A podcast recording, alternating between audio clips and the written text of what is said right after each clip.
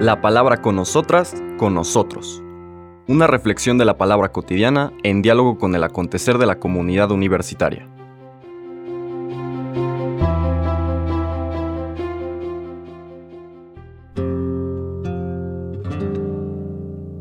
Hola, buenos días. Bienvenidas, bienvenidos a la palabra con nosotras, con nosotros. Hoy jueves 29 de septiembre tenemos una fiesta importante y muy querida del calendario litúrgico de nuestra iglesia, que es la fiesta de los santos arcángeles, Miguel, Gabriel y Rafael. Estos arcángeles, bueno, Arcángel significa un ángel de suprema jerarquía. En ningún lugar de la Sagrada Escritura aparece el término como tal, ¿no?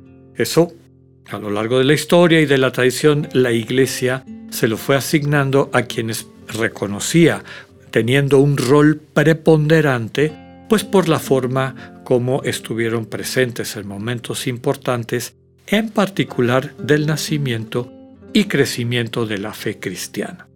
De hecho, los ángeles en general y los arcángeles y en particular ángeles con nombre aparecen de una manera tardía en la religión judía.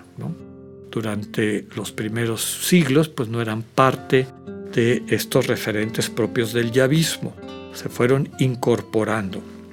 Vemos en el Antiguo Testamento y recordemos que un elemento esencial de la fe judía es la trascendencia absoluta de Dios y el respeto por todo lo que implica lo divino. ¿no?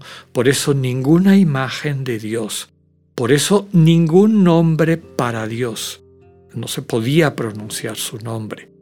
Se sustituían las tres letras de la raíz verbal del verbo ser y estar con el que Dios se presenta a Moisés cuando le pregunta su nombre, los judíos piadosos no utilizaban esas letras, sino que las sustituían por Adonai, que significa Señor. Entonces, se subrayaba que Dios no puede entrar en un contacto directo con los seres humanos porque los eliminaría, ¿no? Quedarían totalmente destruidos ante el poder y la presencia, la magnificencia todo lo que implica en superlativo la presencia divina. Entonces, aparece esta figura de mensajeros, ¿no? Ya lo encontramos en el libro del Génesis en las tres personas que se acercan a Abraham para manifestarle eventualmente la promesa de Dios de que tendrá un hijo. ¿no? Lo vemos también en el diálogo de uno de sus descendientes, Jacob, y hasta una lucha que tiene con alguna entidad, un ser que de alguna forma representa a Dios. Entonces, si bien está presente esta experiencia de que algo llegó, algo proveniente del Dios Altísimo, básicamente lo que están hablando es una comunicación, una manera como ese Dios se me hizo presente, empieza a tomar fuerza la figura del ángel.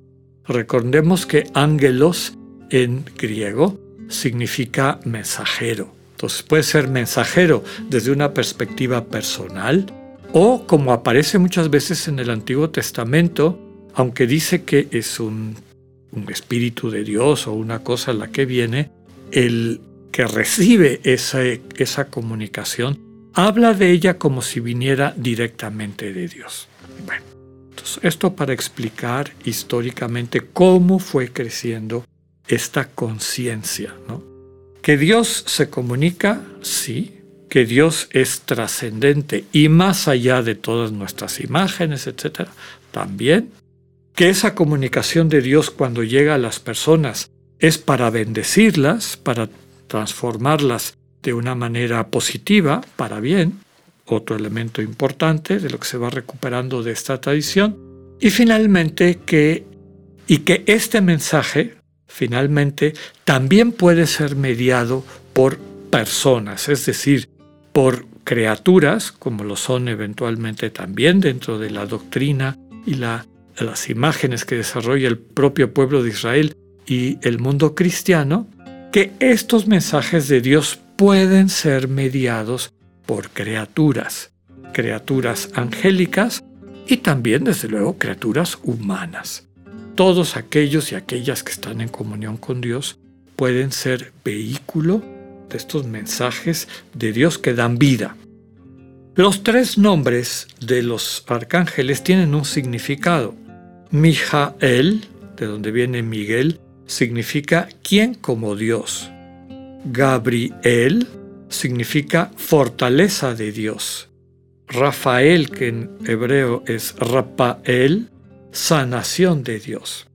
El nombre Mijael aparece en el texto de Daniel, en el segundo Daniel, que es un libro deuterocanónico para los judíos hasta hoy en día, es decir, no todos lo reconocen como inspirado.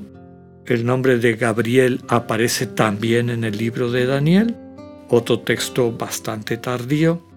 Y el nombre de Rafael aparece en el libro de Tobías, nuevamente un texto de los últimos siglos antes de la llegada del Señor Jesús. De ahí lo toma la tradición cristiana y lo incorpora.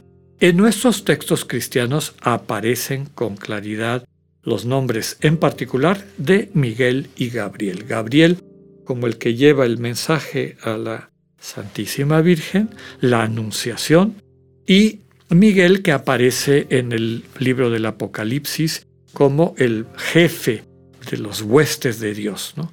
Miguel y sus ángeles era parte, desde luego, de la imaginería del pueblo judío de ese primer siglo de la era común. En el libro de Josué, capítulo 5, versículos del 13 al 15, Josué, recordemos, es el que conquista la, la tierra de Canaán, la tierra prometida. Josué está por entrar en, en guerra con estos pueblos y se le aparece una figura que se presenta a sí misma como jefe de los ejércitos de Yahvé, ¿no? de los ejércitos de Dios. Josué se pone, tira al suelo en actitud de reverencia porque siente que está ante alguien o algo que viene de Dios y le promete que siempre va a estar esta, esta figura, este jefe de las huestes de Dios, siempre va a estar a su lado.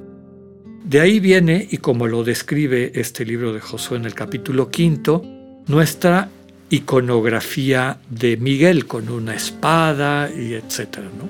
Porque así se le presenta. Desde luego que desde la perspectiva cristiana, lo que queremos subrayar es que nunca nos falta esta ayuda de Dios, esta manera como Dios se nos comunica y nos protege. Eso de ninguna manera descuenta la presencia de estas criaturas, porque lo son, igual que nosotras y nosotros, son creados y que son parte del proyecto de salvación de Dios. Son interactuantes en nuestra vida, coadyuvantes en aquello que Dios quiere ir construyendo. Son también fuente y apoyan la consolidación de la comunión en el amor a la que Dios nos invita. Por eso cambiamos al Evangelio de San Juan y no quiero terminar el comentario sin leer el texto que se nos presenta del capítulo 1 de Juan, versículos del 47 al 51. En aquel tiempo, cuando Jesús vino a Nata, que Natanael se acercaba, dijo, Este es un verdadero israelita en el que no hay doblez. Natanael le preguntó, ¿De dónde me conoces? Jesús le respondió, antes de que Felipe te llamara, te vi cuando estabas debajo de la higuera. Respondió Natanael, Maestro, tú eres el Hijo de Dios, tú eres el Rey de Israel. Jesús le contestó, Tú crees porque te he dicho que te vi debajo de la higuera. Mayores cosas has de ver. Después añadió, Yo les aseguro que verán el cielo abierto y a los ángeles de Dios subir y bajar sobre el Hijo del Hombre. Palabra de Dios. La liturgia nos presenta este texto porque termina así. Yo les aseguro a quienes tengan esta actitud como Natanael, de acoger a Jesús y a su presencia, a su mensaje, que experimentarán cómo Dios los irá guiando, cómo Dios, cómo estos mensajeros, estos mensajes de Dios estarán presentes en su vida. Desde la perspectiva ignaciana podríamos decir que Dios siempre nos acompañará en el discernimiento, en el tratar de entender a qué nos invita de manera concreta. Que tengan un buen día, Dios con ustedes.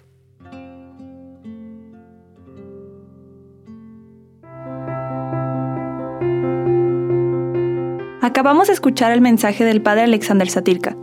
Escúchalo de lunes a viernes a las 8.45 de la mañana por radiveroleón.com o a través de nuestra app gratuita para iOS y Android. Radivero León, no todo está dicho.